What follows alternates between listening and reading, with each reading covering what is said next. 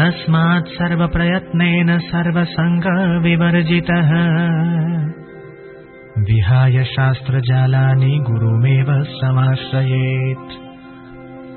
ज्ञानहीनो गुरुत्याज्यो मिथ्यावादी विडम्बकः स्वविश्रान्तिम् न जानाति परशान्तिम् करोति किम्? शीलायाः किम् परम् ज्ञानम् शीला सङ्घप्रतारणे स्वयं तर्तुम् न जानाति परम् निस्तारयेत् कथम् न वन्दनीयास्ते कष्टम् दर्शनाद् भ्रान्तिकारकः वर्जयेत्तान् गुरुन् दूरे धीरानेव समाश्रयेत्। पाखण्डिनः पापरता नास्तिका भेदबुद्धयः। स्त्रीलम्पटा दुराचारा कृतघ्ना बकवृत्तयः कर्मभ्रष्टा क्षमानष्टा निन्द्यक्तर्कैश्च वादिनः कामिनः क्रोधिनश्चैव हिंसाश्चन्दाशठास्तथा ज्ञानलुप्ता न कर्तव्या महापापास्तथा प्रिये एभ्यो भिन्नो गुरुसेव्य एकभक्त्या विचार्य च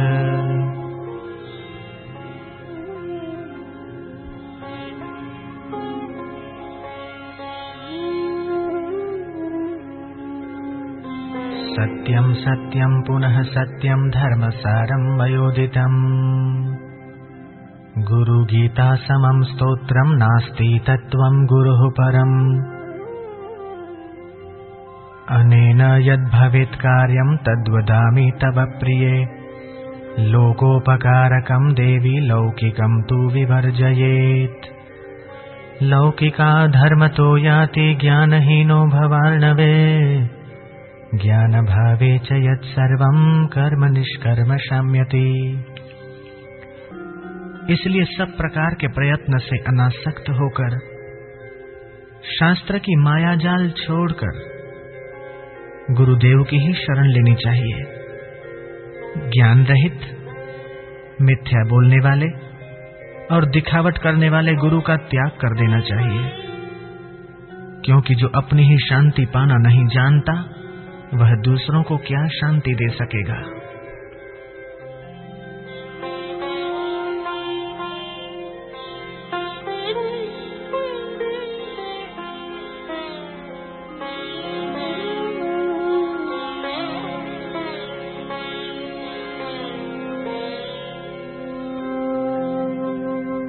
पत्थरों के समूह को तैराने का ज्ञान पत्थर में कहाँ से हो सकता है?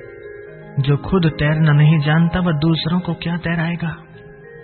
जो गुरु अपने दर्शन से, दिखावे से, शिष्य को भ्रांति में डालता है, ऐसे गुरु को प्रणाम नहीं करना चाहिए। इतना ही नहीं, दूर से ही उसका त्याग करना चाहिए। ऐसी स्थिति में, धैर्यवान गुरु का ही आश्रय लेना चाहिए। हे प्रिय, पाखंडी, पाप में रत, नास्तिक भेद बुद्धि उत्पन्न करने वाले, स्त्री लंपट, दुराचारी, नमक हराम, बगुले की तरह ठगने वाले कर्म भ्रष्ट क्षमा रहित निंदनीय तर्कों से वितंडावाद करने वाले, कामी, क्रोधी, हिंसक, उग्र, शठ तथा अज्ञानी और महापापी पुरुष को गुरु नहीं करना चाहिए। अब गुरु गीता की महिमा का वर्णन भगवान शंकर करते हैं। श्लोक नंबर 108 से इस गुरु गीता का पाठ करने से क्या क्या फल मिलता है? इसका वर्णन किया गया है। इस गुरु गीता के समान अन्य कोई स्तोत्र नहीं है। गुरु के समान अन्य कोई तत्व नहीं है। समग्र धर्म का यह सार मैंने कहा है। यह सत्य है सत्य है और बार बार सत्य है। हे प्रिय, इस गुरु गीता का पाठ करने से जो कार्य सिद्ध होता है, वह अब कहता हूँ। हे देवी, लोगों के लिए यह उपकारक है, मात्र लौकिक का त्याग करना चाहिए। जो कोई इसका उपयोग लौकिक कार्य के लिए करेगा, वह ज्ञानहीन होकर संसार रूपी सागर में गिरेगा।